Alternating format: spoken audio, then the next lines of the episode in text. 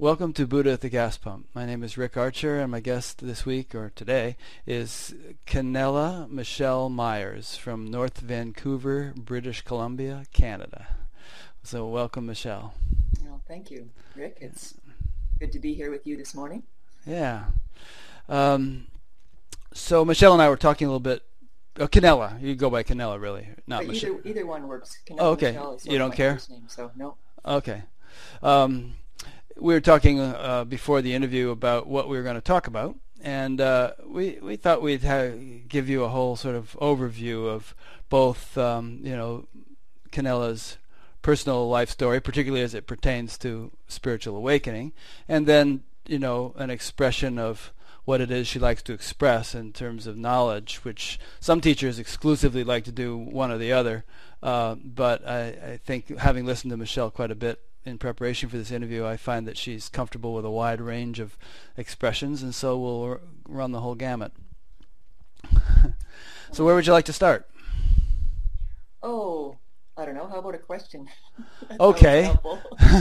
it's like you know, from the vastness, pick something. yeah. it's helpful. So I would say, uh, I mean, most of us, you're younger than I am. I grew up in the 60s and kind of got onto kind of spirituality in the late 60s and, you know, through various chemical assists. And uh, then after about a year of that, got sick of it and, and learned to meditate and turned to more natural sources of spirituality. And I, I even though you're a slightly different generation, I, I have a feeling that your background is somewhat similar. You know, of fair amount of experimentation and bumbling, and and uh, eventually coming into a much greater sort of clarity of purpose. Um, yes and no. I mean, the the experimentation as far as um, um, you know, with marijuana or or hash, um, I hadn't actually explored anything more than that. Um, but it, it kind of came to a standstill after that experience when I was 15.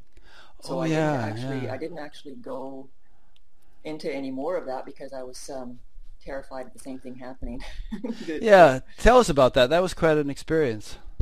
Yeah, well, apparently uh, a joint that myself and my girlfriend smoked uh, was laced with um, MDA or, or um, Huh. LSD. I mean, that's what a doctor guessed because we were having, or I was having flashbacks while I was on a trip to Disneyland with my mom and dad. hmm Um, so, you know, in one way it was good that it, it started out of necessity. I, I had to tell my mom and dad because I was scared and I didn't know what was happening and why I was having this uh, incredible experience um, that I was attempting so strongly to stop that of course it was horribly um, uncomfortable and uh, not fun whatsoever. Um, and it was this doctor that happened to be on the bus tour to Disneyland that my parents approached, uh, who said, you know, there's nothing you can do with a flashback. You need to just open open to this because this might be the way that your life is. And what was the experience exactly? Um, um, if my eyes were closed, I could see more than what I was seeing with my eyes open. I could see people talking and voices, all sorts of um, information that I couldn't shut off. Hallucinatory or things that were actually happening around you? Oh no, um, things that were hindsight. It, I believe it was stuff that I was ha- that was actually happening, but not present in that room. Right. I was picking up on psychic information. Um, This that part of me had just like totally whacked open. Yeah. Um, and so when my I did my have my eyes open and my parents came toward me, they'd be all stretched out sideways and Hmm. speaking in slow motion. Um, You know, like this, and, Wow. and it was. Um, and of course, I was trying to stop it with every ounce of of, of my 15 year old self um, until this doctor spoke with me and said, "This might be it. You need to open to it." And uh, what a blessing, you know, um, because that's exactly what I did. I just Just relaxed. I, I bit by bit, I allowed myself to relax, open, and uh, so it didn't actually stop. It's more like I got used to um, living with that part of myself open, but it because the fear wasn't there and the contraction and the resistance mm-hmm. to it, it um, softened. And mm. um, the only time that it would kind of break open to a place where it was uncomfortable was sometimes in crowds in a mall or something like mm. that. And then I would just breathe and open to it and uh, be all right. So did it go on for weeks and months and years, or did it eventually just stop? Um, it, well, once I'd softened open, I, it wasn't really, it was so gradual. Um, I don't know that it really stopped. Mm-hmm. Um, it, I, it just became integrated, integrated and normal. Yeah. So, huh. um, do you still have anything like that to this day? Well, uh, in terms of picking up stuff that's from afar and so on. Oh, absolutely. Uh-huh. Um, th- that, but it's now it's a it's a support. Like um, right. I was in uh, Costa Rica and woke up one morning and I you know I didn't know I was just on this beach where some women had been kidnapped. Hmm. And I was just in that, you know, morning time of not quite awake and musing and just kind of wondering, wow, what, what it must be like for them to be kidnapped, these women. What would they be experiencing? And just out of the blue, I, I saw a word across whatever it was, however it was I was seeing. It was said Belén. Mm-hmm. And then I could see these women, and they were in a hut with um, a dirt floor, and chickens were walking around and stuff. And uh, I didn't really think anything of it until we packed up the van and were headed back down the road. Um, and uh, the next town that we came through was Belén. Hmm and I didn't even know. And so the whole thing, then I realized, whoa, this was real. I was what I was seeing was real. So I ended up actually contacting some uh, uh, a notary that said English spoken, mm-hmm. and just thought, okay, I'll just give a statement, and if this person can send it to the family of these women that have been kidnapped, you know, who am I, some Canadian woman who has this vision and who knows what it means? But if I was their parents, I would still want to know of anything. Yeah. If because uh, they you know had been missing for quite a while, mm-hmm.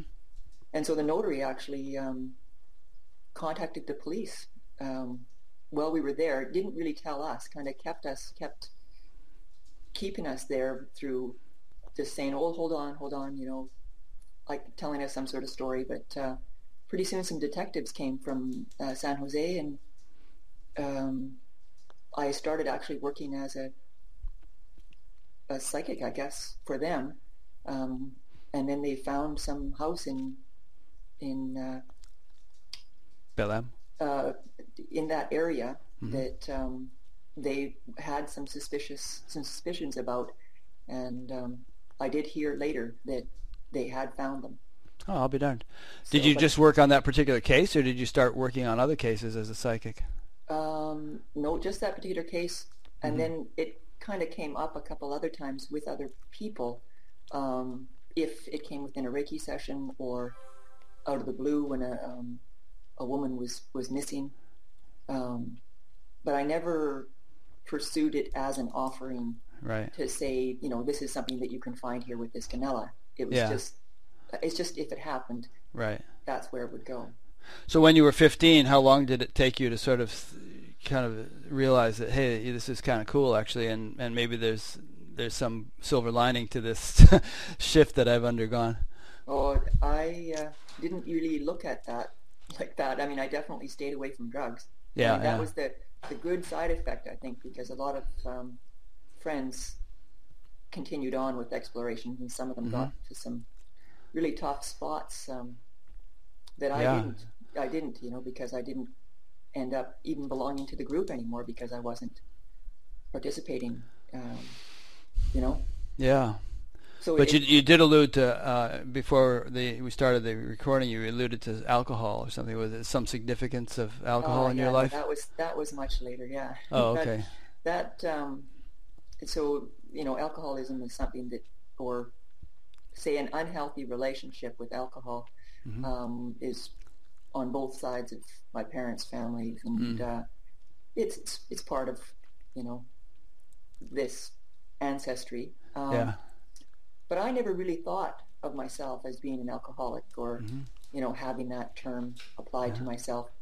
But as I started to meditate, um, and after I started practicing Reiki and, and uh, life shifted so much from realizing I didn't need to fight, um, I started looking at things more closely and I started looking at my own relationship and noticing that whenever with my own relationship with, with alcohol. So Mhm. at, at the time, what I noticed is that whenever anybody offered me alcohol, I was always yes. Mhm. Um, and if I had a drink, there was something in me that thought I would have an even better time if I drank more, Mm. Right? And it, and it, it wasn't working because the next morning I'd feel horrible. Yeah. Right. Not not that I drank a lot. It's just like sharing a, a bottle of wine with my, Mhm. my husband at the time. Or um, all I knew is that when I looked directly at it, that alcohol was something more than juice, water, tea, or coffee. Right? It, it was it it held something more for me, and, and I saw that that wasn't healthy. Yeah. So in my own honesty with myself, I decided, okay, I'm going to uh, stop drinking to see what this is. Um, and so what happened was I, I abstained from drinking, um, but yet the urge was still there. So I would sit, whenever the urge came up, I would sit with how I felt uh, and feel the energy inside myself that was kind of longing or believing that there was some sort of magic in alcohol that was going to be good for me somehow. And um, I would just sit with those thoughts and feelings, the sensations in the body, until they um, eventually they disappeared. Um, and then came a time when someone offered me some wine, Mhm. and I knew in that moment uh, fear actually rose Hmm. because once I had found and, and released myself from the power I had given alcohol. See, I I had learned that giving over power um, as if alcohol held something more than anything else. Um, so I met that and and basically took the power I gave alcohol back to myself. Mhm. Um, and then in that moment when somebody said, well, would you like a glass of wine? And fear rose, I realized, well, I could give alcohol that power again if I started to fear it. Mm. Um, so I, I said, okay, well, just give me just an inch to see what will happen. Um, and so I, breathing and, and I was afraid. I didn't want to lose what I had gained. I thought I might lose it again to alcohol, to this wine, you know, that it would all show up again somehow. And uh, instead, I just had that little bit, and it was somewhat tasty. It was okay, um, but nothing happened. Mhm. You know, uh, awareness was softened, Right. um, but it, there was no draw, no pull. The the longing didn't show up again. Mm. I've heard that uh, sort of thing advocated uh, for overcoming any kind of addiction, food or um, you know smoking or any, anything else. Just sort of tuning into you know what you're really feeling inside when you have that craving, rather than just blindly succumbing to the temptation. Yeah. And it seems like mechanics of it are that it, it can actually root out the the root cause of the of the addiction. Well, it's exactly, and this is this is the sort of support that um, I offer people too. Anything that um, they feel that they're giving more power to, like money, hmm um, we can work with it and see where it connects in and, and bring it up on purpose to, um, you know, and, and that can be with any kind of addiction. It can be an addiction of thoughts of the mind, right? Mhm. Where people focus in on a person in particular who is particularly uh, irritating or any kind of idea of blame that that person or power that person has power over over Mhm. themselves then we have something that we can work with and um, explore and see where it connects um, energetically Mm. So, in, in other words, any sort of irritant or um, annoyance or whatever can be used as a tool to uh, explore a, a, a blind spot or a, a you know an area that hasn't been uh, explored or uncovered or, or freed of obstruction. Is that what you're saying? yes I, I see them as invitations Yeah. I, they're energy um, that Mhm. rises and if it's uncomfortable, that means we're trying to get our own attention. Mm-hmm. And um, so, you know, people usually in the comfy experiences, they don't, uh, they come and go. Yeah. and it's the uncomfortable ones that people try to move away from. Mm. Which is kind of a nice, I mean, everybody has this opportunity, obviously, because life is always presenting us with challenges of all kinds. And so there's no um, shortage of uh, evolutionary possibilities. Absolutely. Yeah, I, I don't have any ideas around um, people needing to be anything other than just a human being and mm-hmm. interested. If they're as long as they're interested to look and see, I have found um, that people of all walks of life, whether they're interested in the spiritual search or just interested in enjoying their life more, um, that yeah, it has no prerequisite to explore these mm-hmm. bits. Mm-hmm. Yeah, we're getting ahead of ourselves a little bit, but that's okay. Um, the uh, so I've I've listened to a number of your satsangs, and you sort of do that with people. They'll come up and sit with you, and then you'll kind of tune them into what what's going on now. You know, they'll, they'll go off on some flight of fancy, and you'll say, "Well, how, how about right now? What's going on?" And you know, kind of um, give them a taste of of you know being sort of uh, sensitive to uh, how one reacts to things, and, and you know what's actually going on inside when we feel this, that, or the other thing about someone or something. Yeah, I, I actually I don't. Um, I support them to find. That. Right, right. You're not finding it for them, obviously. Yeah, I don't tune in. Really, I'm I'm with them. Yeah. And uh, so it's sort of like a joining with them. Mm-hmm. Um, there's a with. I call it witness. Mm-hmm. you know, like right now, you and I have this connection that's with us right here, right now. Right. Um, so all I do is open to that connection mm-hmm. um, and see what rises, inclusive of what they're seeing, because I can't see what they're perceiving. Right. I can only feel the energy. Hmm. Well, that's significant. Um, I mean, the average person might not feel the energy, you know, but what you're implying is that there's been some sort of opening in you that has enabled that enables you to be more sensitive to the energy that someone else is emitting or going through, right? Well, it's in no separation. Right? In no separation. Yes. Yeah. So this witness is no separation. So that is awareness is aware of what actually is. So, um, and this system is particularly sensitive to energy and um, the felt sense of that. Mm-hmm. Um, so it's been I don't know, explored extensively to, and therefore expanded on. Mm. Um, like anything that you play with quite a bit, you get better and better. I mean, talk about my sons with video games. yeah, right. right. Uh, it's uh, so yeah, it's it's something that everybody is aware of in their own way. I might have a particular way of being with or hearing the energies and very empathic uh, mm-hmm. system, my physicality, I can actually feel it in my body. Mm. Um, but everybody has their way of hearing what is. Yeah. Um, and that's what I love to support is people to recognize that they're actually with. As soon as they see it, they can see that it's been right, right there with them. It's it's not. It's just that they're not looking quite in that direction. Yeah. It seems. So let's say you're sitting with somebody and they're feeling very fearful about something. Do you actually feel some like queasiness in your solar plexus or, you know, some such thing corresponding to the fear that they're experiencing? Yeah, it, it comes in different ways depending on the person. Sometimes mm-hmm. it's like just a, a, real strong stillness in a particular area of the body. Uh-huh. Or um, sometimes the actual, I feel the actual emotion in, in, so you'll see that in satsang that uh, tears can come as I let sadness or grieving, mm. as I'm with somebody, if it's particularly strong that they haven't allowed that, um, I'll actually be with them mm-hmm. um, in the feeling of the grief. Um, and somehow that makes it easier for the person to open to yeah. these strong emotions or feelings. Hmm. That's interesting.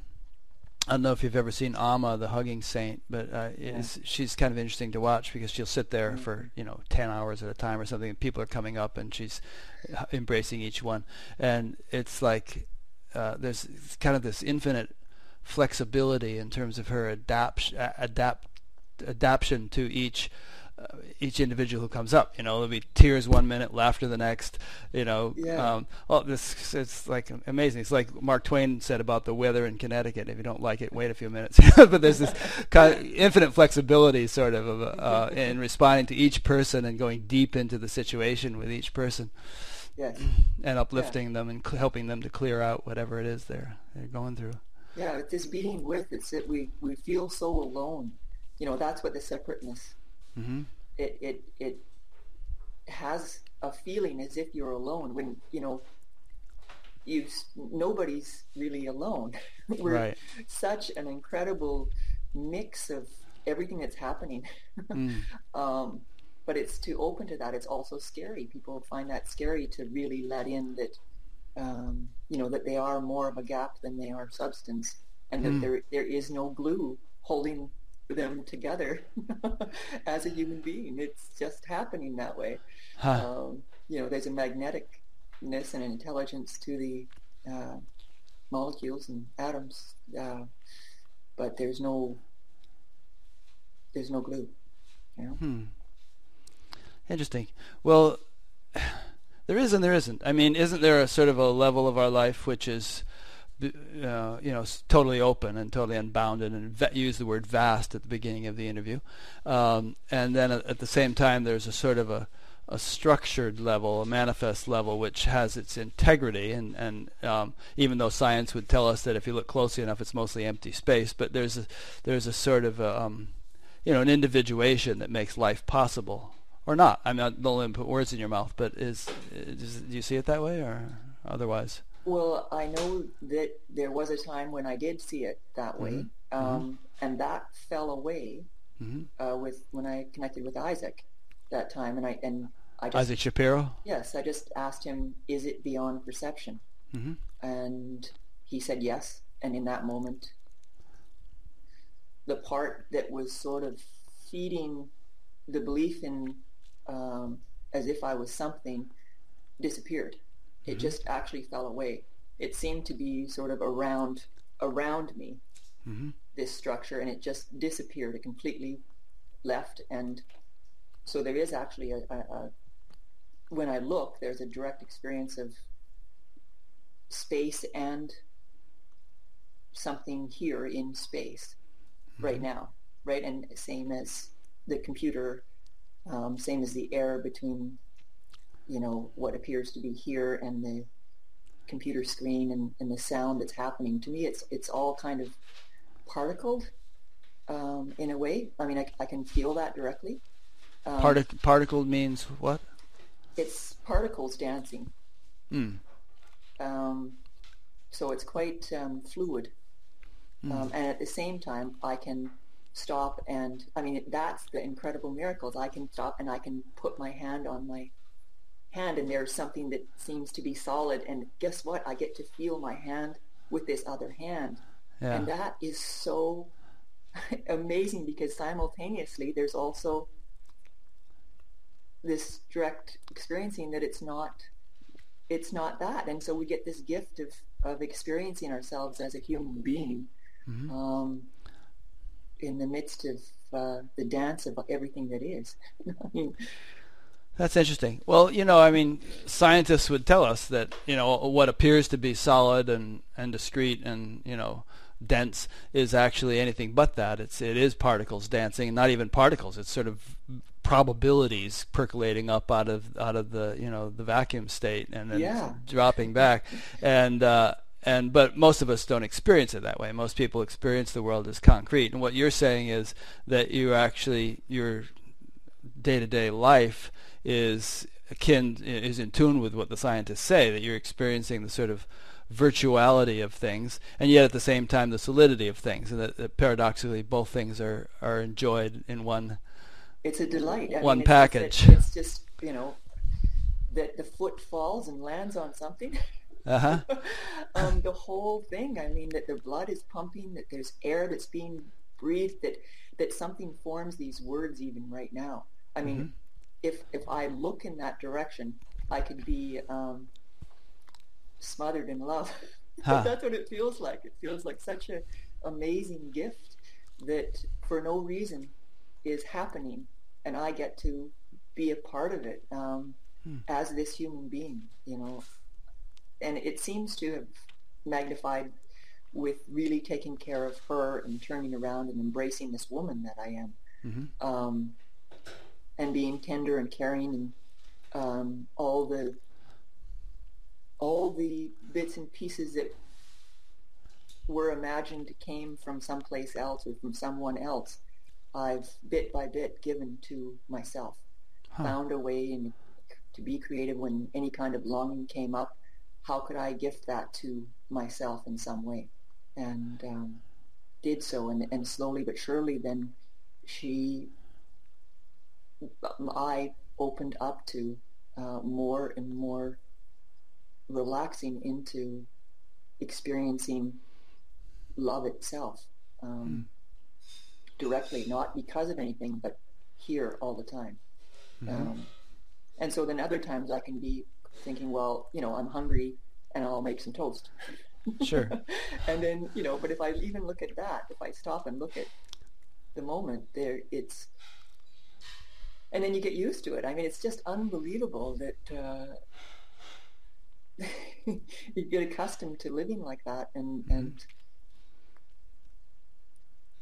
and so it's nice to um, speak about it sometimes if if there's something that I would have loved to be able to do it's to give people a taste of what I experience um, and the only way the closest I can come is by being with uh, people yeah. Well, that's always a motivation for me when I'm talking to people like this is, you know, what can we, you know, how, how, what can be said that would give others a taste of this? It's not, we don't want to just hear people's stories, you know, how it is for them. We want to tune into actually enjoying that same level or same type of experience ourselves if, if possible and appropriate. And uh, I think there was a lot packed into what you just said that would be helpful for people. I mean, for instance, you were saying that you gradually shifted from a lack of self-sufficiency, being dependent upon external things and people and whatnot for this, that, and the other thing, and then learning that to discover that what you were seeking externally was actually available internally. If you, I, I think you used the word caring and, and some some words like that. If you if you sort of treated yourself with the right TLC or or tuned in to what was going on inside with sufficient um, clarity and subtlety. Right, in, in just being with, okay, what does she want now? You know, what is she mm-hmm. up to? Um, and we've all been trained to be field dependent. In yeah. other words, everything out here is going to give us what we want, you know? Right. and that's the falsity. That's, mm-hmm. that's where the suffering, you know, um, comes in that, you know, love resides here with you. You experience it where you are. Mm-hmm. When somebody loves you, that gets opened in the heart area and you experience love right where you are. You don't actually experience it over there in the other person, right? Right, right. So it's like that. So if there's some any kind of um, you know, it's beautiful that it rose in me that okay to be in this relationship, you know, some sort of relating. Mm-hmm. Wanted to be in, you know, that's what kept rising, and I would like totally irritated by that hmm. because it's like, you know, oh, this darn thing. And so then I would see, okay, so what is it that she's looking for in a relationship. You know, what is it that she feels is she's might be missing? And when I asked that question in the moment of when the thought or the longing would occur, oh, if only I was in a relating right now, um, then I'd be happy, hmm. right? So in that moment, stopping and seeing, okay, what is it that she's looking for? Um, so I did find it helpful to sort of be beside myself and see her as a third person, like to to, to like when I say I talked about her and yeah, I was gonna say you refer to yourself in the third person. It's kind of funny. well, because it, that's you know as a parent, right? Mm-hmm. Um, that's how I am with my sons. I I see and tune in, and, and to the best of my ability, I'm I'm with them when they need me, and I stand back when even though I want to meddle in their affairs, mm-hmm. and just realize, no, you know, let them follow their way. I'll, my thing is to let them know that I'm here with them and I'm available, and all they need to do is say the word, and I could, I'll be with them to the, you know, and I don't even know if I can yeah. be supportive. All I know is I'm willing to be supportive, if ever, you know. And so I turned that around on myself, mm-hmm. and I decided to become the parent that I am to them, to myself. Mm, I see. And so it's almost like awareness and I mm-hmm. are this team, and uh, awareness watches the whole play of event mm-hmm. and and and sees when she's whatever in her humanness being human right and then tends to her you know how how can i meet her you know but it, the eye it's just this weird thing because it's actually awareness yeah um and then inviting that not to there's no getting something there's only inviting mm-hmm. um and then you know allowing awareness to pick up when the offering comes hmm. whatever that is. But in some ways, it's been practical, like um, ridiculously practical. I guess I'm, I'm quite logical too. that occurs here, this logic. Um, so if there was a need, I, I, remember feeling that I wanted to be held, right? That that was part of the pull of being with another. Mm-hmm. Is I, I wanted to be held and uh, just that feeling that warmth of, of that and so there was some of that that I could give myself in just hugging myself. Mm-hmm. But what I found is I, I put pillows and everything on the couch and some blankets and I, I cozied myself, made a spot where I felt some pressure behind me and in front of me and I felt so held um, and just let myself totally feel that. Now some people would look at that and say, oh, poor woman as if you know pillows and everything it's right. going to replace a, a, a, warm man you know yeah. or, or woman if that's you mm-hmm. know right. where people's interest goes um, and uh, it to the it did it, it worked to a very large degree mm-hmm. um, and it came in the moment to feel and recognize that as Buddha's hand holding mm-hmm. me hmm. as if Buddha's hand was holding me. And then it's like the covers and the pillows became loving and, and giving and supportive. Um, and so, you know, it came from me in the moment in how to meet that. And I am guessing that absolutely every person on this earth, if you look at it in the moment, you will find a creative way or fool around with it a bit and find a way to meet uh, your own longings um, mm. you know, looking in the moment, mm-hmm. uh, not as a rule that oh, I'm going to, you know, as some sort of extended beyond the moment idea. I'm going to fulfill all my le- needs now, you know, and that's what my life is. But although that's a pretty good one, actually, maybe that would work. I don't know. Well, you know, it's it seems that we all have this. We're we're all sitting on an ocean of fulfillment, or we are that ocean of fulfillment, and and uh, it's like we're all millionaires with with the money in a bank account that we've forgotten about, and uh, it's just a matter of getting to the bank account and uh, you know tapping into it, and then there it is. There's yeah, there, getting, getting out of the way. Yeah, yeah, exactly. Yeah, um, allowing ourselves to to just drop whatever's in the way uh, of that flow of energy. Mm-hmm.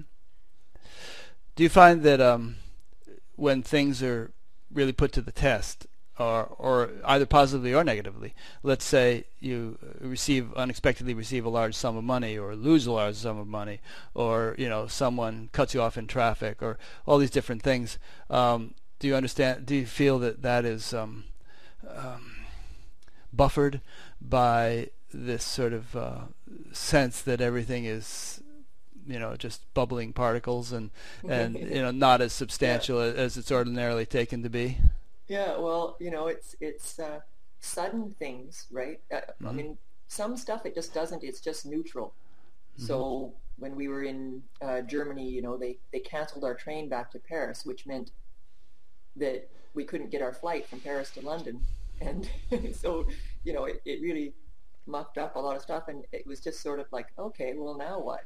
Right. What happens now? And and, and seeing how can we meet this um, and find it, get ourselves to London appropriately to be there for a meeting the next day. Mm-hmm. Um, and so there's that. It was just it was just neutral. Um, other times, like I like how you say in driving. So what I find is I might come up with, uh, uh, and maybe I'll even swear. So I don't know about swearing right here on this interview. but uh, well, sometimes what I'll, it'll come up will say, "Oh, what the heck?" You know what? Or I'll say, "What Yeah. the hell? What the hell are you up to?" You know, and I'll be saying it to the other driver, Mhm. and then I'll quickly I'll notice that in the moment, and then I'll say, "Oh, what the heaven are you up to?" and immediately I'm laughing, Huh. and uh, the whole thing gets poof. You know, it, it's get let let go of, or or I might send them a little bit of Reiki, um, sort of. It's sort of sort of still the touch is there, um, and then I, I notice it and I, I I let it go, yeah. Right? And that that happens very quickly, um, but certainly, you know, like when my knee went out of joint uh, as I was running across the road, I was extremely experiencing that as I slowly fell towards the ground and landed on top of it, and there I was lying with the vision from being sideways on the sidewalk, going, okay, now what? You know, can I move my leg and and you know, here I am on a sidewalk, uh, and dealing with it, just being with those details um, to the best that I could, inclusive of the shock uh, to the system and the surprise mixed with disappointment that it happened because I was just feeling so alive and enjoying the that the body worked so well that I could be running across the street and feeling Yeah. so free and then pop out goes my knee Mm. you know wham body gets slammed by cement um, and so forth right and so working and being with the moments in that until finding myself you know home and somebody had to carry me up the stairs and Yeah. The reason I ask is that it's, um, you know, sometimes it's easy to be all sort of smooth and go with the flow as long as nothing too serious is happening. But you know, then when something really happens, that's of you know, like your knee going out or something, then it's interesting to see how it holds up under such circumstances. And uh, yeah, or like you take extreme examples like Christ about to be crucified or something, or actually going Right. through that, and um, it's I guess the reason I consider it relevant at all is that um, we all seem to be on a sliding scale in terms of how uh, solidly grounded we are in this, and um, sometimes people kind of feel like they haven't made any progress or whatever if if they kind of go to pieces if they if something serious happens, and um, maybe it's good to just sort of be easier on oneself and to well also as one expands right? Yeah. As as one allows more love mhm. then there's more love, more space for whatever is ready to be healed next or to be with, to be met. yeah Is really because that is really what healing is. It's just meeting these parts of ourselves and and being with them as they rise. So often people feel the bliss of the opening and the oneness and the no you know no separation and the, the freedom of all that and then they mistake that because something rises within that they think they've lost it. Right right. Because uh-oh now i'm angry. Yeah. or or you know anger happening or whatever Mhm. that is. And and that's just it's just i can't speak in every instance but it seems to be uh, a, a mistake that happens quite often. Um, that people feel they've they've lost it because the bliss doesn't feel blissful particularly. Right. Um, Yeah, that, that helps clarify. it. I think that's clearer than the way I was trying to say it. Um, and and also, I mean, it's worth pointing out, and many teachers have, that um, you know that which we're ultimately talking about here is not something which can come and go, or which does come and go. Bliss can come and go. You know, uh, Yeah. health health can come and go, and having a functioning knee can come and go. You know, all all that stuff. Uh, but there's something underlying all that that um, doesn't come and go, Yeah, and underlying, it's it's holding pr- all yeah, of it. whole containing, we should Yeah, say. yeah. Containing with no container. right, right. because it has no edges and uh, is just the main uh, experience of itself. I, I don't know. It's the Yeah. solid part that's not solid. And that can be noticed. I mean, Oh, it's, totally. Yeah. It's Yeah. like It's it's pervading. It, it's Mhm. um, encompassing. It's it's it's and it's it's in absolutely everything. It's just like I, I see you scratch your cheek, and Mhm. you know it's in the felt sense of the the fingers touching the cheek, and the felt sense of the scratch, and the movement of the hand, and you know. Uh, it's it's speaking itself Mm. like this Mhm. in this moment. This vastness is speaking itself as this Rick, as this Canela, um, and so it's it's allowing a person allowing themselves to relax, open into that, um, and so that's where the energy is. It, it seems why I don't know. It's not really a why. It's just sort of how it happened with me. Mhm. Um, but I can see looking back that uh, in supporting people to uh, find where energies are locked up inside, um, supporting them to find that, and then in sitting with it, relaxing open to it, um, then it, it becomes part. It's no longer resistance. It's not resistance. It's it's part of the free flow of what's happening in this expression of who they are.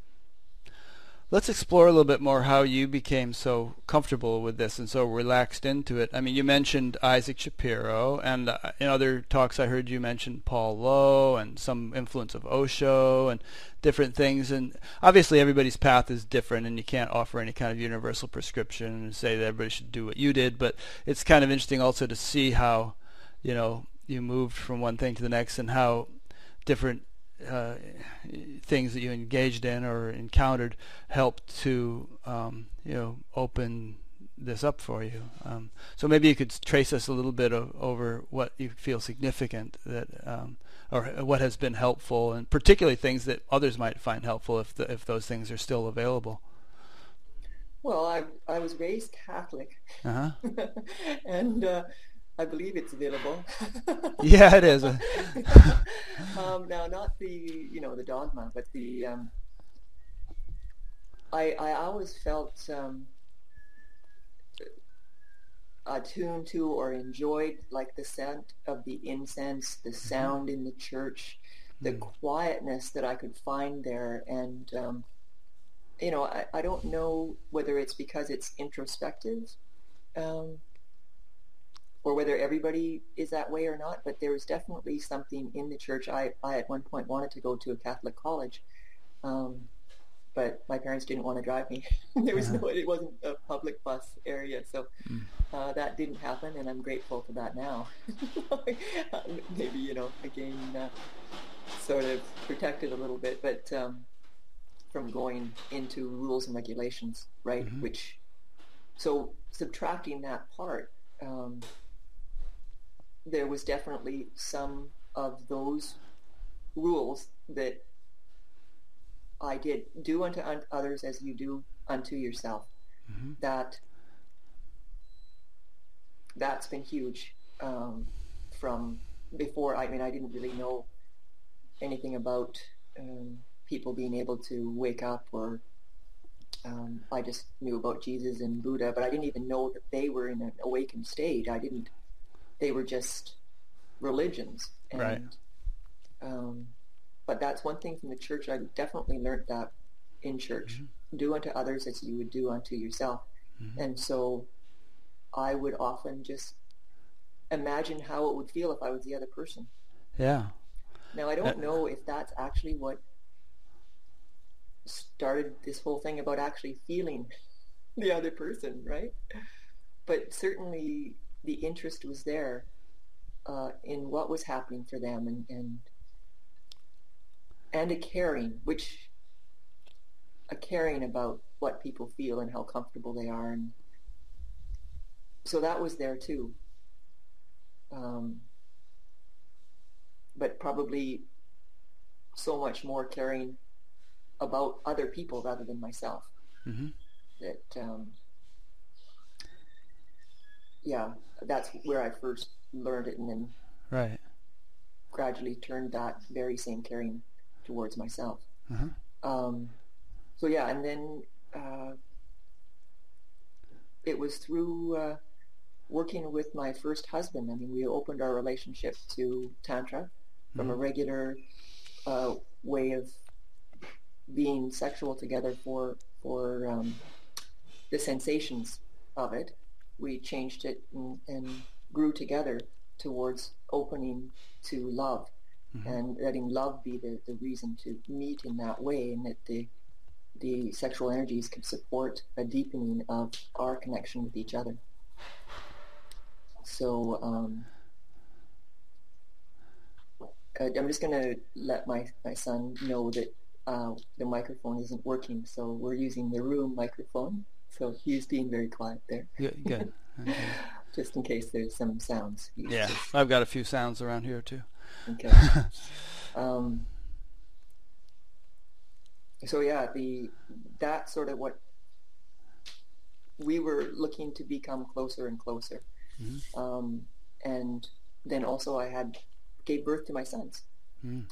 Um, and when my sons were born, I saw that they were innocent and whole.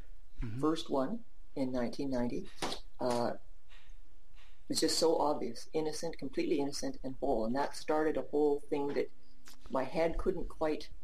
It just started with tons of emotions and and uh, almost hysterical bit. And then when my second son came, and he was the same way. See, so what it was is that I looked at well, what happened to me? Why am I not innocent and whole?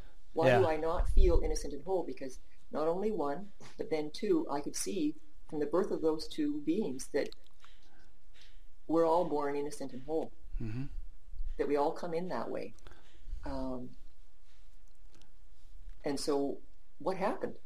You Yeah. know, and that so that became my question, and also I needed to, um, I wanted to not throw my anger towards my sons because they were innocent. I knew that when the anger rose up, it was about frustrations in me, and it didn't have to do with them. Um, and yet there was this feeling to actually yell and, and, and as if they were somehow to blame because they might have triggered something open in me. Hmm. And so I started looking for a place that would help um, me because I felt I was going insane. Hmm. Um, and actually was on a crisis line. Um, Why did you feel you were going insane? all this, I was afraid I was going to hurt them. Um, and, and I couldn't. Hmm. Um, I mean, hurt them physically? Or, I mean, you don't sound. I mean, we're, it doesn't. I mean, every mother gets angry and so on. What was there anything abnormal about you? I mean, it's a little abnormal in a in a positive way that you that the birth of your sons was such a spiritual experience and that, that you were so deeply impacted by seeing them as innocent and whole. I mean, I don't know if other mothers feel that when they give birth, but it seems like it really impacted you more profoundly than normal. Well, but because, what, because I didn't believe I was I was innocent, I was bad, right? I, I oh, that's some of the old Catholic guilt maybe in there. well that, that everything that was good about me was was either from my father, from my mother, from my auntie Lee, or you know from somebody else, and everything that was bad was mine, Oh, okay. right? So that's how I was raised. Um, Uh-huh. Now, and that's a normal way. It's not to say anything against my my mom and dad and I. We're very good friends, and um, so there's a hesitancy in in speaking a, a lot about what you know kind of stuff happened Sure. because they're they were innocent and it was just stuff that happened to them as well Yeah, they were doing the best they could. They were doing the best they could and um, so yeah anger at times were was unleashed towards towards me as a child and so when I had children it was a natural modeling that um, You were starting to do that too. I, I, I wanted to but couldn't Yeah. So that created a feeling of, un, you know, because I wasn't, there was no unleashing. It was just. Oh, I see. You're in me. bottling it up. Yeah. I was bottling it up because I Yeah. couldn't couldn't take it there, right? yeah. Um, yeah. And so I phoned a crisis line one night, um, and uh, he said, "Well, I mean, you, you can't uh, in Canada here. You you can get help if you're suicidal, but." I had earlier at an earlier time I had attempted suicide, so I knew that I, I wasn't suicidal because I from that experience Yeah. I would never never commit suicide because I know that the life force is just really super strong here and, and Yeah. uh, so I could contemplate that but it would never it's just a fact for me because I explored that um, but in this uh, this night that I thought I was going to be swallowed up by this black hole you know I, I, I felt okay you know, I, I phoned this crisis line and, and um, he said, what's this is what you're dealing with is he just asked a few questions about my upbringing and, um, you know, stuff that had happened. And he said, well, you're just dealing with emotions. You need to get some help and, and suggested I go to ACOA, which is Adult Children of Alcoholics. hmm And, um, and there I just told people in the group, I need help, you know, and somebody recommended this PD seminars, a uh, place over on Gabriola Island that I started to go to, where they supported me with phone blocks and stuff to be with the anger uh, and let it unfurl, let it, but you know, appropriately with the, a phone block where other people would hold the blocks. You could punch it or something. Yeah, and breathe, Yeah. breathing through it, like really allowing the energy to come Mhm. um, appropriately. And so then I, I learned to do that on the futon at home. Mhm. So if energies rose up, I would I would just let my kids know, okay, I need to go and hit the futon a bit. I'll be back, and I would go right, Yeah. and uh, and uh, that it wasn't about uh, you know them, right. and uh, so things started to really shift and and that's when I started to have some experiences and then the Reiki came in Mhm. um, and the Reiki changed my life because the first experience everything disappeared and all that was left was this white light and, and that's a fact Yeah. that's here. Um, it's not. It it opened so I could see that it was here, and that's just a truth um, for me. Yeah. So it's made life quite different, right? Uh, So ra- when you did the Reiki, it was something that something was being done to you, or something you were doing, or what? I don't know too much yeah, about my, Reiki. My um, my cousin was getting her um, reflexology Mm-hmm. um, registration, so she had to practice on thirty people. so she was practicing on you, Yeah, she asked if I would be a guinea pig. and you opened up and into white light. Uh, yeah, well, she did the reflexology, and then at the end, um, So reflexology is that muscle testing? Is that what no, no, that's that's the, on the feet. on the feet. Okay, yeah, massaging they- the feet. Yeah, they do the little um, acupressure points. Yeah, and they and it corresponds to different parts of the body. And yeah, yeah, yeah. It's it's an actual physical pressing, right. and at the end of that, she she massaged my aura, Huh. and uh, I didn't even know what an aura was at the time, Right. really. And what when she did that, I just went, "Oh, what is that? I love it. Whatever it is you're doing." hmm please keep. And she just said, well, I'll go wash my hands and I'll give you some Reiki. Hmm. So uh, she came and put one hand on my forehead and one hand on my chest and we moved some energy. Uh, and then I instructed her. It came from my mouth, but there was no thought prior to it to press her palms against my palms. And she did. My body flopped around a bit and then everything, including me, her, the table, the world, uh, disappeared. Hmm. And there was this white light that was all that there was and sort of some it wasn't really time. It was more like three beats of space i guess. Um, and so then and that just that was a shift and and that it, it didn't sort of and it sounds like it was a sort of a a, a permanent um you know it was a milestone and things weren't the same after that it sounds like from what you're saying. Yeah well that, then i realized that i didn't have to fight. I didn't Yeah. have to struggle so hard. Huh. Um, i didn't understand that those were also what resistance is. Yeah. Because at that time it wasn't to it wasn't that I was on a, any kind of spiritual direction, right? I was just wanting to not hurt my children, um, It sounds like the you know the fact that you're very sensitive and empathic and and all this. Um, it sounds like that. I mean, your makeup is such that throughout your life, you have perhaps had a more profound reaction to certain things than um, many people might have. I mean, you smoke that joint when you're 15, and all of a sudden there's this huge change, you know, and you you do Reiki, and all of a sudden there's this huge thing. Um, you know, so you, you're you're kind of a finely tuned instrument, it seems to me, and and um, you know, some people are a little bit more thick-headed, myself included, but but um, you know, you you have quite a profound uh, sensitivity that um, enables you to. Uh, really, uh, I mean, Isaac Shapiro said one word and a big shift happened. I mean, it, it, that fascinates me. The, the fact that you know you could be so m- maybe malleable is a good word. You know, the, the this influence, this influence, uh, you know, evoke evokes huge changes in, in your your makeup and your whole way of being, which apparently are permanent. Yes. Well, and it, you know, I I it's true. I'm very sensitive, and and life has been quite different for me. Even, you know, as a kid, it was just different. Mm-hmm. I just watched everything because how everybody else was reacting to stuff was totally different than what I was seeing. Yeah. And experiencing, and I didn't understand it. I just stopped talking and was with it all as best as I could be.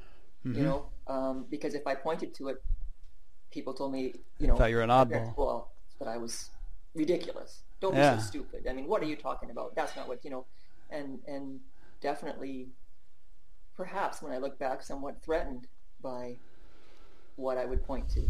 Um, and also, I definitely was very straightforward and just said things, and that wasn't good as a kid either.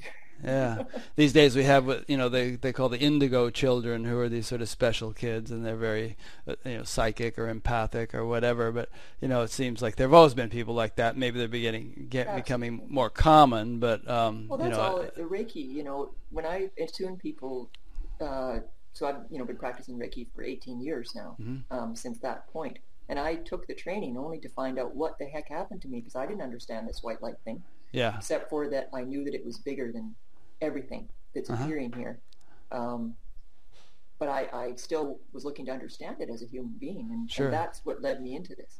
Uh-huh. So, also, I became a, a, Reiki master, so that I can attune people, and all that is is an opening of the crown chakra to your own listening to yourself mm-hmm. of your from your uh, seventh chakra here. All that is means all Reiki is. Well, it's an attunement. It opens the crown chakra. That's that's what that's Reiki. What Reiki initiation is. That's its ultimate purpose. No, that's what when you take Reiki level one or oh. two, you know, you, oh, that's you what happens. Initiations, and it's you uh-huh. commit to it by paying for it, and mm-hmm. then it it deliberately opens the crown. Huh. And so then people do open to their sensitivities or or however it is they see energies. Like it, the, the trick is is that you will be re- hearing energies uh, in your own way, so you can't compare it. Does it work that way for everybody? Yeah. I mean, all, there, there, nobody flunks the class. Nobody flunks the class. It's just basically, are you interested to explore uh, listening to your own intuitive and higher self directly? Mm-hmm. Uh, if you're interested in that, and then Reiki just gives a container and how to play with it. So the, the training somehow gives you a technique or a practice or a, a way of of having that happen. Um, well, there's the attunement, so that just happens. That's it. It's done. Uh-huh.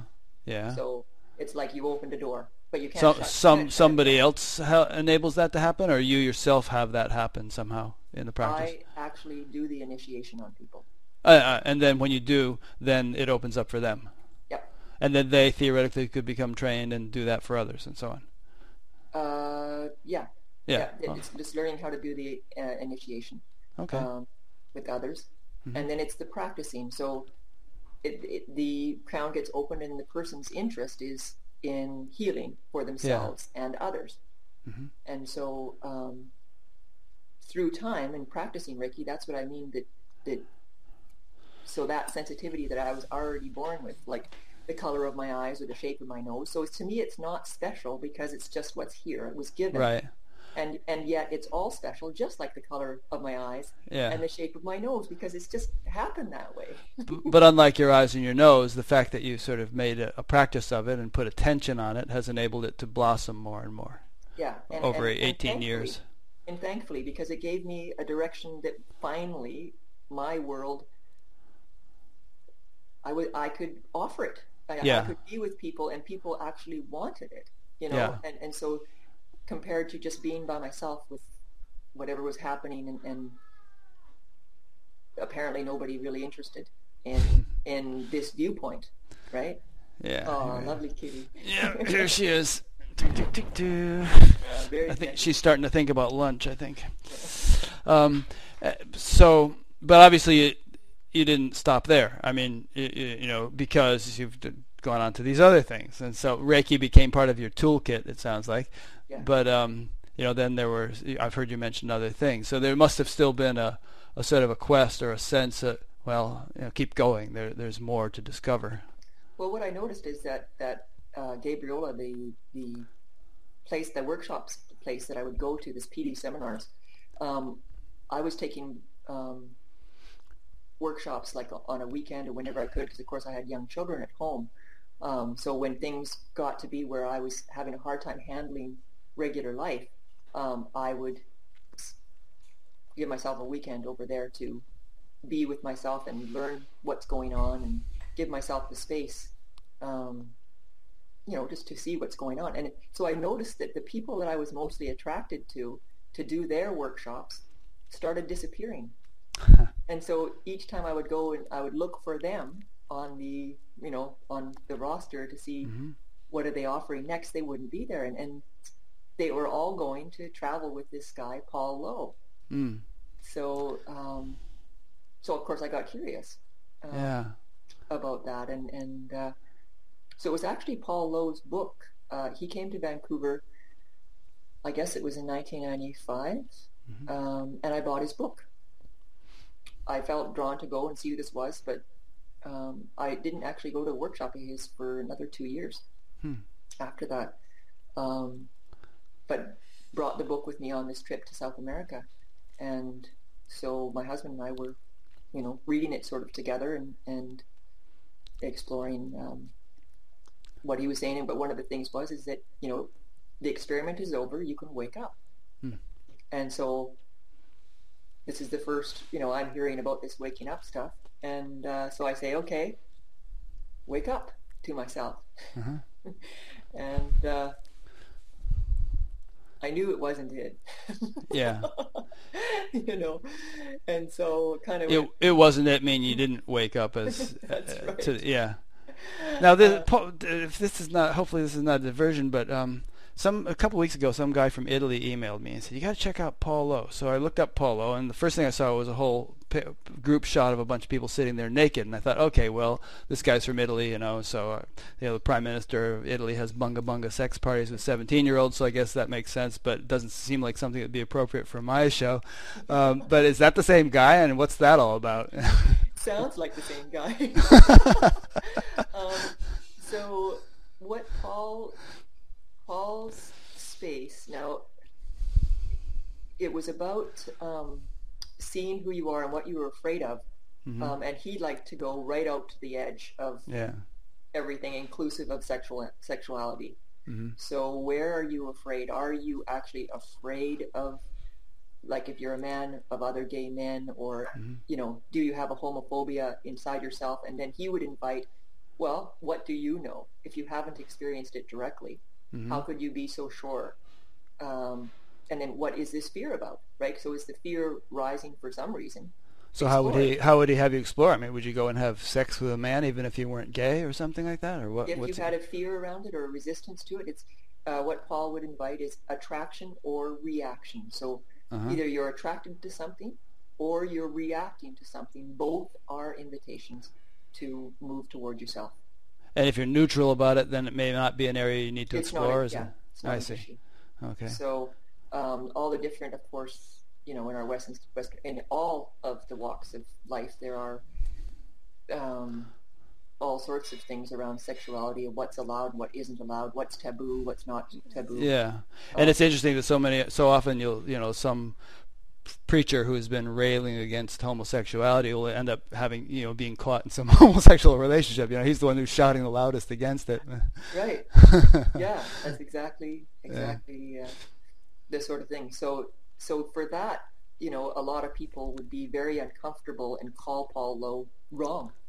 Yeah. Um, and for sure, it did attract some people who were maybe just wanting to mess around with the sensation, sexual, and you know, Yeah. be able to be with all these people who are being open. So, Mm-hmm. um, But he was trying to be an iconoclast. He was trying to break people's boundaries and and and uh, and re- uncover their phobias and supporting them too. Yeah, yeah, yeah, Yeah. helping them do that. yeah, and Right. uh, and he he is more of a guru. So he he has people, you know, that he's the one that says stuff, and and Mhm. people believe that, and so that part of, you know, I was sort of there because of his book, but also because the people he attracted. Um, were just such high caliber people of Hmm. interest and, and homeopathic doctors and, and really, uh, you know, if they're willing to go exploring on the extreme edge like that, they're pretty amazing people. Yeah, Um, and, and also he liked to, to invite something called a sharing of inner dialogue. So Mhm. whatever it is that the mind is coming up with, judgments and stuff, to actually just say it out loud instead of keeping it inside to yourself. Hmm. And so this would create a, a completely beautiful level of intimacy as we all would practice this sharing of our inner dialogue. It, um, again, would open and release uh, tensions around uh, the truth. And being willing to expose that to others in honesty, um, again, has its uh, merits of Mhm. opening to oneself.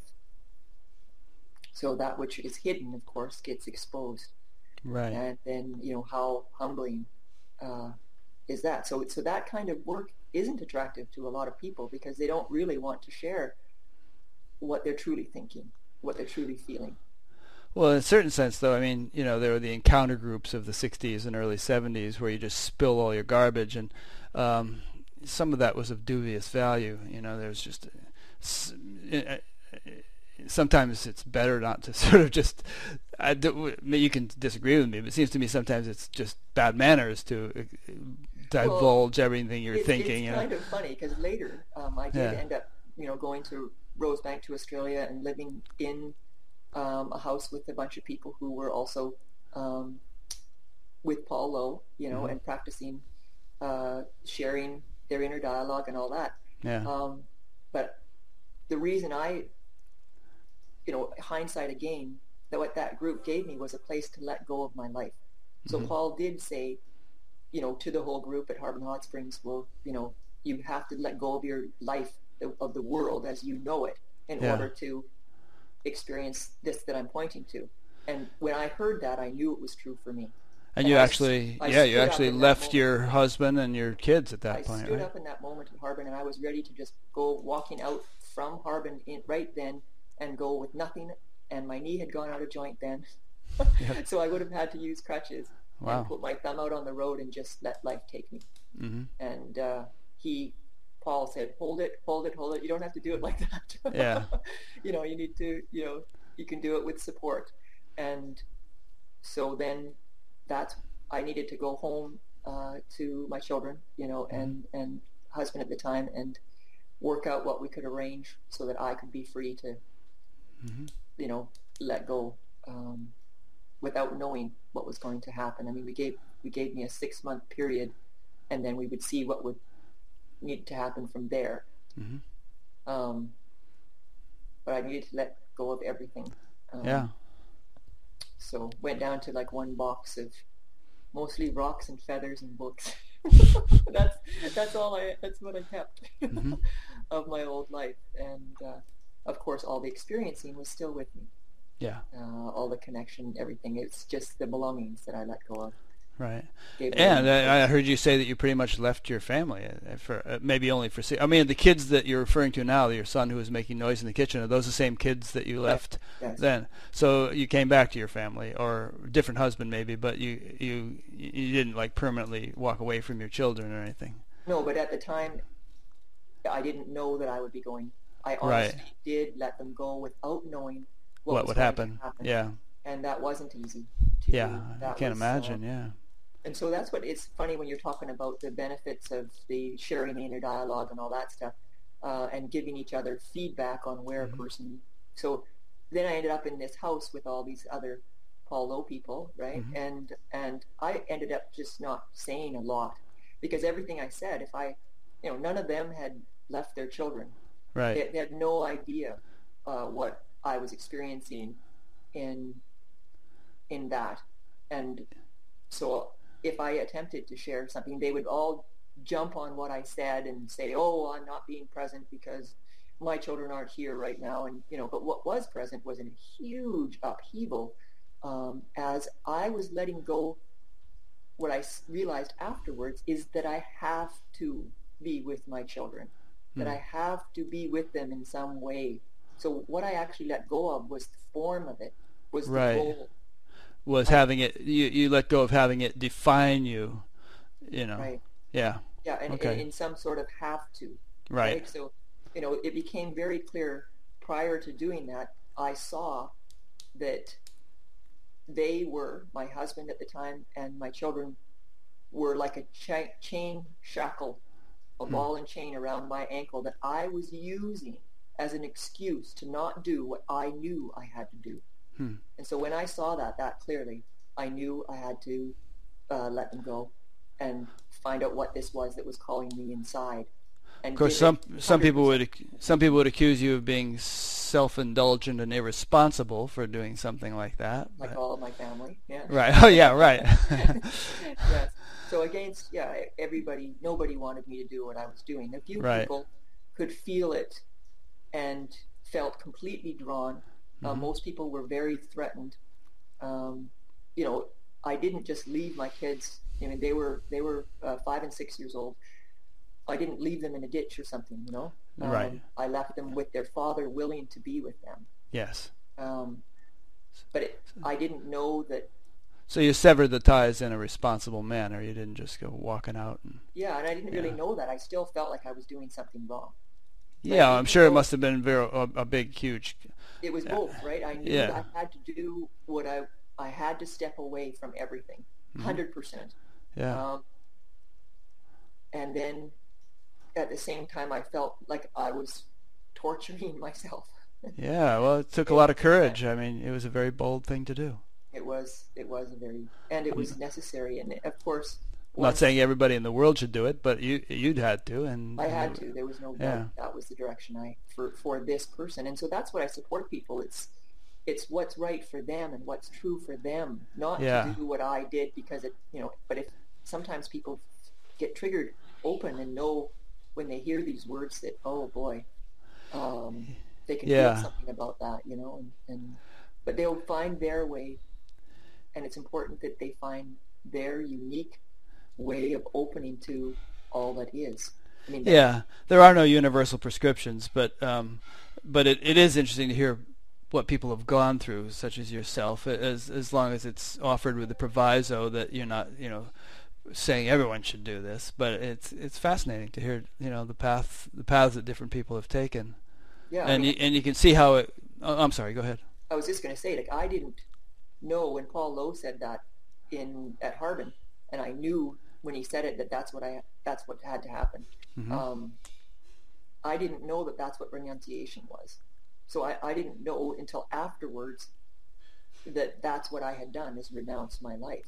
yeah. Um, I didn't know that. All I knew is that I needed to let go of everything so I could see and feel whatever this was that was calling inside. And the I would say that's a form of renunciation. You know, there, there's also yeah. an inner renunciation, which in which one could have very well renounced to a profound degree, while yet appearing to be completely involved in all the the normal aspects of life. But I, I really do think that sometimes uh, an external uh, renunciation, such as you did, can be instrumental in you know breaking a lot of ties and boundaries and perhaps Right, uh, perhaps, perhaps leading to the internal renounced like, like right now I'd say you're probably in a very renounced state even though you're back in the family. Right yeah those those lines of whatever you know i never they were never picked up again. Right. Um, i met my sons newly and Mm-hmm. needed to learn how to figure it all out um, as we went along to Yeah. the best of my ability. Um, as equals. Mhm. so it totally changed um, how we were together. And um, yeah so yeah well you're not your average mom. I mean how are your kids turning out? How old are they now? They're 19 and 21 uh-huh. And uh, they I the reason I live in North Vancouver is that I moved back here um, from Massachusetts. Um, I, I am Canadian born, Yeah. uh, but I was living in Massachusetts because that's where, when I left my life, that's where my ex-husband took the boys, I see um, and so I went there to be with them, and Mhm. so lived there for a couple of years, and then brought them back to Canada with me, Mhm. because that's what was true of this part. To be with them was the only direction. yeah And so Sure. now they're um, they're totally resourceful to their, their own selves. I they don't come to me for me to show them how to be happy or as if I'm going to give them their happiness. hmm Right? Uh, they've learned to access their own self and support themselves, and I can be here and support them if need be. Um, but they're able to respond. They're responsible. They're able to respond to their own scenarios um, to a, uh, such a high level that my heart is completely at rest. that's great Uh, you know, of course, I I love them and I want them to hmm be happy and everything.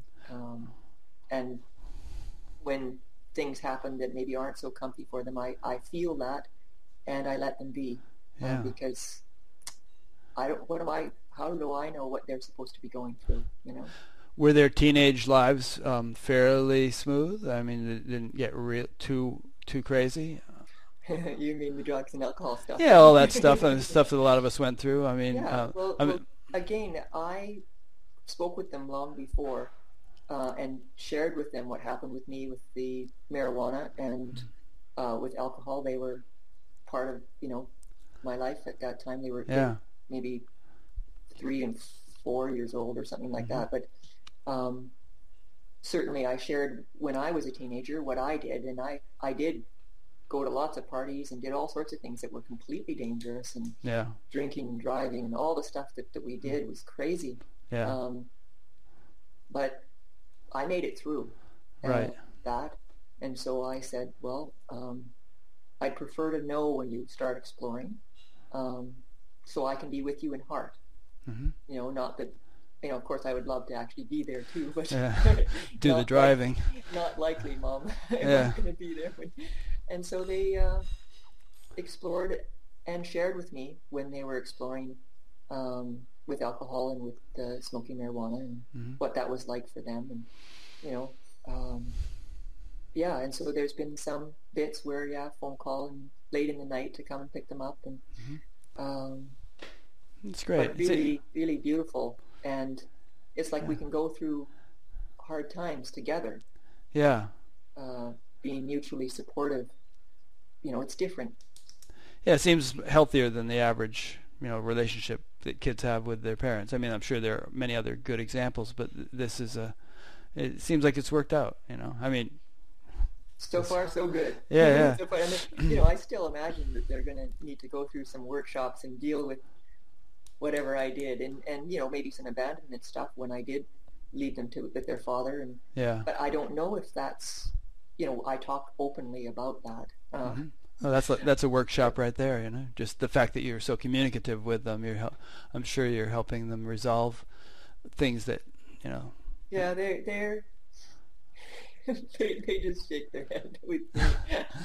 Yeah. They they uh, you know my one son's come to satsang and just so he can see what it is that I do. You know. Yeah, yeah, Uh, and you know his feedback was, "Oh, you're just being you." yeah. Right. so you know it was sort of like okay, it wasn't, and it was it was magnified because of the interest in the container of satsang. right. Um, But uh, both of them are, are amazing people. I'm honored that they're part of my life and, and their sensitivities are whatever they are. They're not playing in them directly, but they're totally aware that they're part of uh, what's happening in their Mhm. own experiencing of their lives. That's great. So, So you had your Paul Lowe phase, and then you you alluded to Isaac Shapiro. I mean, um, was there at any point in in your life the big aha, grand turnaround? You know, some you know some people refer to that sort of thing like. I, when I had my awakening, it was like a you know, watershed moment, night and day difference. Things have never been the same since. And so far, you've alluded to sort of a number of milestones, but um, has there, you know, w- with, with Isaac, was that what you were referring to there? Just that that was Yeah. really the the big Kahuna. that was the big kahuna. the kahuna met the kahuna. and it's been a kahuna ever since. yeah, yeah, So yeah, that's uh, uh, awareness realized itself, um, and it's not. It's nothing's been built up since then. There's been no. Uh, it can't go away. I cannot move out of the moment.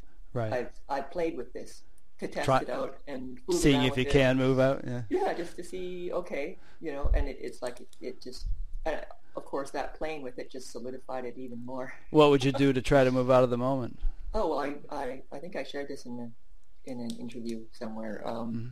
But yeah, I, I tried. I got really super drunk Uh, to see if I could make it go away. make it go away, lose it somehow. Yeah, Um, and no, awareness was aware when double vision was happening, and yeah, and the you know the the response to the alcohol in the body the next day. And thankfully, I do have Reiki, right? So yeah. even though there's the feeling of the body attempting to deal with the poison, um, Right. I can use Reiki to soothe myself as that's happening. Yeah, and and presumably that was an experiment you didn't need to repeat. yeah, no, I didn't. Then I, I Right. smoked some marijuana too. hmm to see what would happen. Uh, yeah, and there was some stuff uh, with a, a shaman who was um, doing ayahuasca journeys. hmm You did that? Uh, well, first he invited me because of the state of awareness to be with people, yeah. and so I was there just with people without taking anything myself, hmm and I would kind of journey with them because of the sensitivities I can, right? Yeah, you're tuning Uh, into. yeah, just tuning, just being with them completely. Mhm. Um, so we could travel together with whatever it was that was going on for them. And then uh, it occurred to not be afraid of drugs anymore, Mhm. to see what it would be like and to trust the shaman and trust awareness that, because I was still giving it some power if I was afraid of it, Yeah. as if it could have some power over me. Uh-huh. and so I, I tried it and it was beautiful, lovely. Um, yeah, actually, ecstasy was the first one, Uh-huh. uh, and then the ayahuasca, and then journeying with people with the ayahuasca, um, and it was fine. It was just, it just opened other doorways of awareness. So, so as uh, in the midst of all that, self being aware of itself, and yet this whole thing caused by ayahuasca. I mean, in other words, that the sort of the ground state continuum of self-aware of itself was unperturbed by the whatever effect the ayahuasca had. yeah, Yeah. yeah. Well, the ayahuasca just felt like something was searching around and looking under rocks and nooks Uh-huh. and crannies and searching all through the system to find something that, and it didn't find anything. So Yeah. um, that was that. I didn't need to Huh. explore that anymore. You know. There was that story from Ram, Ramdas Be Here Now where he went and saw Neem Karoli Baba in India and had had some LSD in his pocket. And Neem Karoli Baba said, "You brought the pills and said, give them to me." And he just popped like several of them, you know, more than anyone would ordinarily take, and Yeah. no, nothing happened. Yeah. Yeah. I heard that. Yeah. That's Yeah. like the ecstasy. The first time it was with the fear, and it was just a like liquid honey, Hmm. sort of flowing through, and there was a lot of seeing stuff. The next time, uh, it was with people who were doing it recreationally, yeah. and I just meditated, and it, it just was sort of a hum. Hmm. And then the next time, it was nothing at all. Yeah. Nothing. So have you satisfied your curiosity with all that sort of experimentation? Done Yeah. that, been there? Well, to that degree, I, I don't know what life what else? but, yeah, but certainly there's not a fear of drugs anymore. yeah, and you're not, um, but you feel no need to sort of test to see, you know, what effect this, that, or the other thing is going to have on your awareness. It's sort of like, No, it's been 14 years. yeah, So, yeah, you know, in this this other part of what's happening as far as there's a lifetime and there's a human being that's traveling yeah, in in what we call time, and we, you know, contain the moments in this time thing. hmm One thing, if you've watched any of my interviews, you may have heard me ask, and um, is that you know having established self-realization or whatever terminology you want to use, um, most people that I talk to, even sort of very you know well-known, well-respected teachers such as Gangaji and Adyashanti and people like that, they all seem to say that yeah, but that that's not the end of the uh, journey, and it's not the end of the exploration. There's there seems to be no end to the unfoldment or refinement or Well, that's that's why I say I don't know, right? When you say is the experimenting over, I don't Yeah. know. Um, it seems like um, the way that the exploring comes up is is there a fear around it, and so um, you know the only thing that occurs to me in this moment is uh, I, I believe there is some fear, yes, uh, around getting laser eye surgery oh, and uh, and so I've been toying with this. All my brothers and sisters have had it, and I, yeah, you know, I still wear hard contact lenses at night Mhm. that reshape my eyes for Mm. during the day. But um, I've been uh, afraid to, and yet it would be totally supportive for clear vision. uh, yeah. I know people who have undergone it, and they all say it's great. You know, it made a big difference. Yeah, and so. You know, I feel like that maybe that's going to happen in the spring, and, and yet Yeah, you know, there's parts of me that still play out the whole Catholic thing that, you know, if I'm looking for clear vision, am I being ungrateful for what I do have?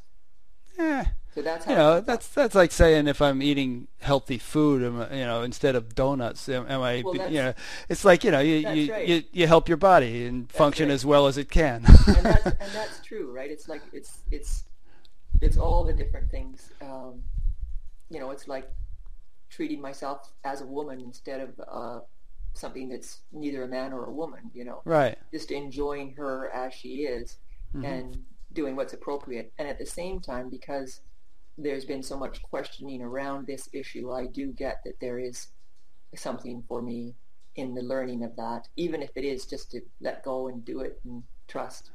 Um, yeah. In a way, have you found that the learning has accelerated as a result of the you know self-realization that somehow lessons are learned more quickly and more appropriate lessons are sort of encountered? Yeah, it's it's more of a it's it's not so extreme. You, know, You don't have to do such radical stuff. You mean to to learn well, lessons, or, or or the learning doesn't come in such a radical way. it doesn't have to be so demonstrative or so yeah, it's not extreme, so that the results aren't as extreme. It's more smooth. subtle. Yeah, it's more smooth and subtle. It, well, you know, it it uh, you know, it's weird to say, but you get used to it. Yeah, and uh, uh, and then you know sometimes in a moment there can be something like angels holding me close, and and it's literally. beautiful, literally, You see you see them or sense their presence or what?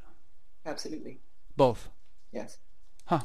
So if if that's what comes up, right? It's Yeah, not, yeah. It's not um, where I tune in hundred percent of the time or whatever, but it's just like that. This is heaven. I'm Is- glad you mentioned it actually because a lot of people, uh, most people don't mention that sort of thing, and and um, you know I've always heard that there is this sort of more celestial realm, and that um, w- once se- self-realization has been established, the capacity to tune into that is going to be enhanced, or maybe enhanced. Yeah, yeah. Well, it's it's. I, I don't know if it's been more. It's probably more with the Reiki and stuff. Mm. Yeah, you were that, sort um, that yeah, the for a time that you know Michael, the archangel Michael, he Uh-huh. was with me in you know just for a chunk of time while I was in Massachusetts, Mhm. very very literally. Hmm. um, so Literally meaning almost like as, as if concrete perception almost, literally. But to me, it was concrete. yeah, yeah. It's like you know walking down the street and having him with his wings around me, walking Wow. right beside me. Huh. Um, and uh, so And, yeah, there's that and you knew it. You knew it was him for some yeah, somehow. totally it was Yeah. Huh. And why was he doing that? Do you think? in support of me. Um, I guess you know, living like this, being sensitive. Um, there's been a because people haven't been very caring um, up until now, perhaps, or you know, but you know, of course, over time, uh, that realm has been extremely with me, um, even as a child Oh. um, as a support. So, you know, and then there was a time where it was like, oh yeah, well to heck with the humanness because, you know, I, I have this whole other realm of, of angels and spirits loving me. Hmm Um, who needs humans, right? Yeah, yeah. and uh, and so it's more about being with other human beings as a as a, a, a joyful encounter or whatever it is. I mean, Hmm. sometimes just feeling drawn, like my heart just starts to beat, and then I'm like, oh great, okay, now I have to say something, you know, because my heart's saying, all right, say something, and that's how it tells me sometimes is it might beat really, really hard and and say, okay, now, now, now, and I guess it's like the Quakers, right? They get shaken. Huh. I don't totally get what you're saying right now. Your your heart literally starts beating hard, and you you feel compelled to say something. In what context? Well, sometimes, sometimes it's like in in participating in uh, uh, Like in a conversation, or, or or like there's a we we are part owners. My dad and us um, are halfers in a condo down in Mexico, and Uh-huh. Some of the stuff that goes on as far as um, the rules and regulations and what people are without all the owners getting to vote. Um, so a part of me stands up and so I, I kind of roll my eyes at myself and say, okay, here she goes. In other words, you just have to play an assertive role sometimes, to deal yeah. with situations. that ex- example. It's like when consciousness calls on me directly. Sometimes it's stronger, and Mm-hmm. I may first feel that the part of me would go, okay, well, I'm not touching this, right? Mm. Yeah. And then my heart beating strongly. It's like life says, oh, yes, you are. Huh. and then seeing what happens, how what am I going to say with this, and what shows up. Um, all I know is that, I mean, that's that's the only thing that's leading me is what my heart. Besides basic stuff, you know, it's the body, the stomach might feel hungry, so I'll feed myself, you know, Mhm. or thirsty or whatever. Um, the whole thing's playing itself out. Yeah. And so um, the heart is sort of the bigger leader, but in conjunction with uh, the mind and, and however the flavor of who I am, hmm it all comes in. It's all available to come into play in the moment. Good. I, I mean, that's refreshing in a way because there's there's some people who talk who who put such strong emphasis on the fact that there is nobody home, you know, and it, it um, But that's the gorgeousness of it. It is Yeah, that's- nobody talking to nobody right now, and Right. yet there's also this that appears here that could easily be absolutely not here, but it is. Yeah, There is this, Rick. You know, there is the felt sense of your feet in, on the floor. You know, there's this whole play of its own self that's in the nothing. The nothing Yeah. is playing itself as nothing hmm uh, I don't know. It, it's uh, it's true, um, and to me, the joy is being with the appearance, the play of it all. It's a dance. Exactly, and and the I guess another way of putting it is that the absolute view and the relative view are not mutually exclusive. You know, it's it, the the two, uh, if if they can be seen as two, uh, are part of the, the whole package, and um, you know, and it sounds like you know you live a very kind of engaged life in many ways. Um, you know, you're not uh, beating the drum of impersonality. There's there's also a, a very vibrant personal expression. Yes, uh, yes, and it's, it's it's it's in dropping into that. Yeah, yeah. That's the love. I mean, it, so the perspective here is that it's all love. Right. You know, absolutely, literally, that's so. Um, love doesn't deny itself. yeah. right? It just doesn't. It just doesn't. I mean, why or whatever, I don't know. It just doesn't. That's that's right. not part of. So the character, the sure. I mean, I'm just a human being. Mm-hmm. I'm going to say things that people won't like and other people will, and you know, it's like, oh well, I'm with it the best I can, and um, you know, apologize if that's what's necessary. It mm-hmm. feels mm-hmm, sure. right to me, and usually that just opens another door. Yeah. Of uh, being closer with people, so um, it all seems to just work uh, anyway, even if it is glitchy at times. um, yeah, and there's an enjoyment. You know, is that what we're here for? To be in joy. Um, is that a choice? I'm not. I'm not sure, but that's what I like to support for people. Yeah, I, I heard a beautiful quote the other day, and maybe we can close with some with a brief consideration of this. It was something like I should write it down, but it was something like God became man so man could become God or could realize God or something. It, it's it's sort of like we didn't God didn't sort of create this beautiful form to just become a a colorless blob. It, it's more for the the full expression of that realization, you know, that we can that that can be had, the full channeling or or blossoming of the expression of God of the yeah, divine as you said it, in the world. Yeah, yeah, we're like tools or instruments through which the divine can be um, infused into into the world. Yeah, not just can be, is is is, is yeah. being played. Yeah, perfectly. You know, yeah. I love that you say that. It does it touches me. The uh, and so that could be looked at as something. Oh yeah, no, this is God speaking. Yeah, it is. It is, it, and you're God speaking, or goddess.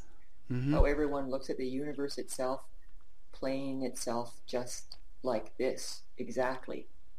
Nothing more, nothing less than this. Um, as Rick or as Canela or as a computer or as Skype. Mm-hmm. All of this is occurring here right now. Beautiful. Well, let's end on that note. That's we can't improve upon that. that that's great. And uh, God, in the form of our dogs, are eagerly looking forward to a, a love a walk on this lovely day that we're having here in Iowa. Wonderful. Yeah. yeah so we'll do that. But, um, let me just make a couple of concluding remarks briefly just um, in case somebody is tuning into the, this interview for the first time, uh, that never heard one of uh, my interviews before. Um, every week I do one, and I archive it on batgap.com, which is an acronym for Buddha at the gas pump. So if you go there, you can find them all. Uh, you can sign up for a little email newsletter to be notified when new ones are posted. You can subscribe to a podcast to get this on your iPod.